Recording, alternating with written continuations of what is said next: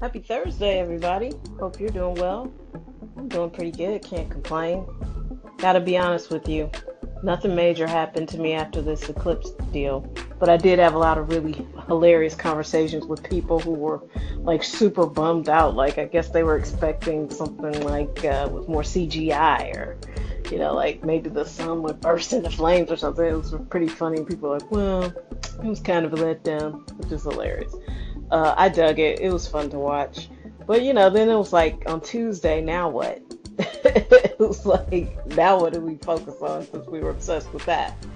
And then the lady won Powerball in, in Massachusetts, which I mean, she didn't let any time lapse. She completely just like, here I am. I'm the winner of seven hundred million dollars. Um, I would not do it that but I hope the money is good to her and, and that it brings lots of joy and happiness to her and her family. Um, and now we can get back to focusing on uh, the other crazy stuff that's going on in our world. Uh, or maybe not. You know what I'm saying? Like let's just try to have a good time. Weekend's coming up. Let's just let's just keep it peaceful. You will see that um, I post a lot of music I love music. It's been a big part of my life, my entire life. Um, but one record that is uh, particularly special to me is the Fame Machine project. That is a production from my own company uh, with my artists that work for me. Um, so I'm super excited about it. But also, it's a concept record. It's called The Fame Machine, and it's really about a person, a character who got in their car, drove to California, and decided they were going to make their dreams come true.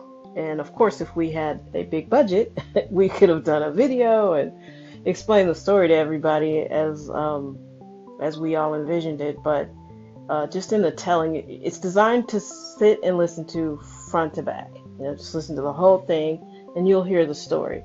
And this character lives to tell the tale about getting famous, becoming successful, and, and surviving the fame machine. Um, the idea came to me and I pitched it to my team. I, I was watching the Amy Winehouse documentary and I thought to myself right after I watched it, would she still be alive had she not gotten famous? Had she stayed, you know, this sweet girl playing guitars uh, in in in bars and, you know, certainly she uh, she was sweet and kind, but she was also kind of, you know, a badass, and she had bad habits. And yeah, I get that. But when you become famous, all of those things get magnetized. And would she have survived had she just stayed, you know, a pub girl playing her guitar and singing her songs? Um, I think the crush of fame uh, took whatever issues she was having and and took them to such extreme proportions that she was never going to survive uh, not with the network that she had in place, not with the people pushing her to do more and more work when she should have been healing and in rehab, uh, which that's the impression you get from the film. So, anyway, I saw that and I said to the team I was working with, um, what do you guys think? Uh, you think we can put some songs together, you know, that that really conveys this image because at my core, I think of myself as a screenwriter and then from there, a film director. So everything I, all my directions come out in like movie terms.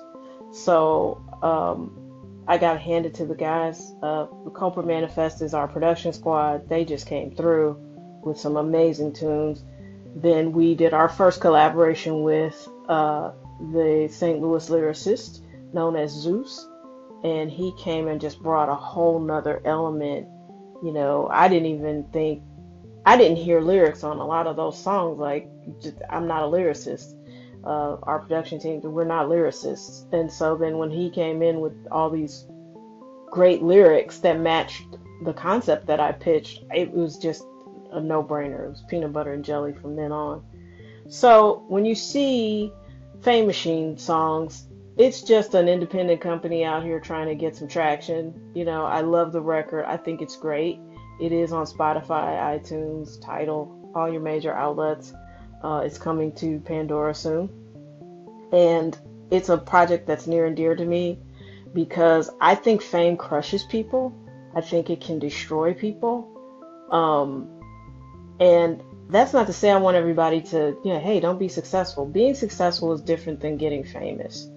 And I think sometimes you can be talented and driven and focused. And once you get famous, it's just a drug. It's like heroin. I mean, people really can't stop. Um, and fame is corrosive and it's damaging and it's an illusion because no one's ever as great as everybody tells you and you're not as bad as everybody tells you. So I think there are some people right now who are winning at the fame machine. Currently, I think Taylor Swift is crushing the fame machine. Every time somebody tries to draw her into something, she comes out unscathed. Um, good for her. Lady Gaga crushing the fame machine. Madonna, fantastic job. You know, fame has not taken her and, and eaten her alive and thrown her over. I mean, I bought my first Madonna record in high school which was years ago, many, many years ago. And uh, good for her. You know, she's crushing the fame machine. So there are some winners. And uh, we'll, we'll talk about it more. All right.